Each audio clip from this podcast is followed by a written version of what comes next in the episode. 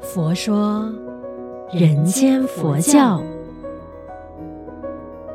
你好，我是主持人碧芝吉祥，佛法生活化。生活佛法化，那这一期呢，我们就是来聊一下，当悉达多太子啊真正悟道之后，也就是成为了后来我们熟悉的佛陀之后呢，那其实啊，我们看到呢，呃，他在菩提树周边移动了大概七个地方，继续呢是思维缘起审身之理的。那同时呢，也宣说了这个自证境界，也讲述了华严经长达二十一天。那也有了后来的初转法轮。那其实呢，我们佛教徒都很清楚知道，佛法要流传，需要以佛法僧三宝作为一个最根本的那个基础嘛。那我们就看到了僧团的这个重要性。其实呢，佛陀成立僧团呢，就是以法摄僧，主要目的呢，就是要为了正法久住。那其实呢，在经典里边有记载啊，佛陀制戒的因缘呢，就是大概分为以下的几点：第一，就是使到僧团大众呢，能够和和相处。第二是借着和合清净的僧团风范呢，去摄受僧众。那第三是以法来调伏个性较顽劣的众生。那第四，使得僧众呢知过忏悔之后，内心能够得到清净。而第五呢，使僧众言行有所规范，而断除现在的烦恼。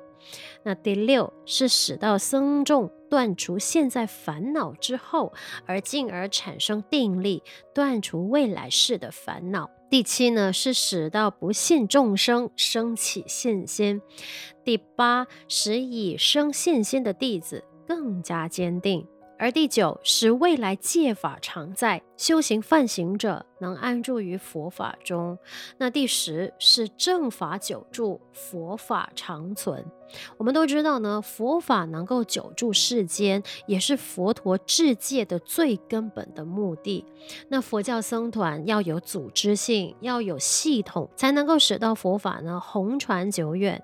那僧团的成立，则建构在律制的基础上。那有严格的律制，是摄受僧众的一个很巨大的凝聚力，因为僧众有律法可守。才能各守其分。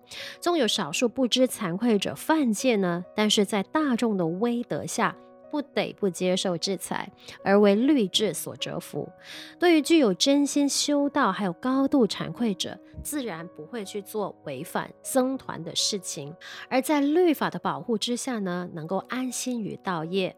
我们都知道，佛陀涅槃两千多年以来，那佛法之所以能够久住世间，弘化于社会。融入于生活，这是因为呢，佛教有义理高妙的佛法之外，更加有德行超卓的出家修行者的这个弘扬。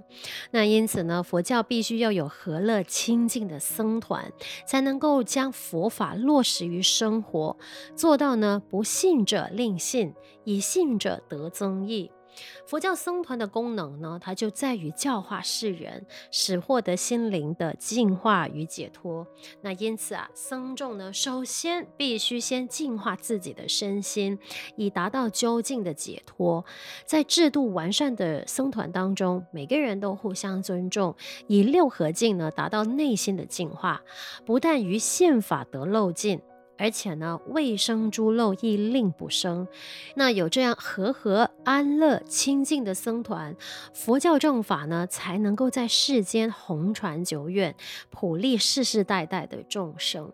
那如果说我自己的成长经历啊，因为常常呢就会到佛寺去，也非常敬重法师们的这份慈悲，还有法师们的这些提点，那就是让我们呢更加能够在修学佛法的道。道路上呢，遇到很多的烦恼啊，或者是疑虑的时候呢，就是由僧团，也就是由法师们呢，来给我们解开疑惑的。那我非常的认同人间佛教的佛法僧三宝，就是我们身为一个佛教徒最根本的一个认知，还有带着恭敬心去学习跟敬重的。那我们也非常感谢佛陀，除了在悟道正法之外呢，也是有了一个很长。长远性的规划跟想法，就是让僧团把佛法呢弘扬下来，用戒律来提醒世人呢，一定要以戒为首，以佛法为本。那这一期呢就暂告一个段落，我们下一期继续学习，将佛法生活化。生活佛法化，也欢迎你分享我们佛佑 Podcast 呢给身边的人。祝愿我们都法喜充满，福慧增长。佛说，人间佛教。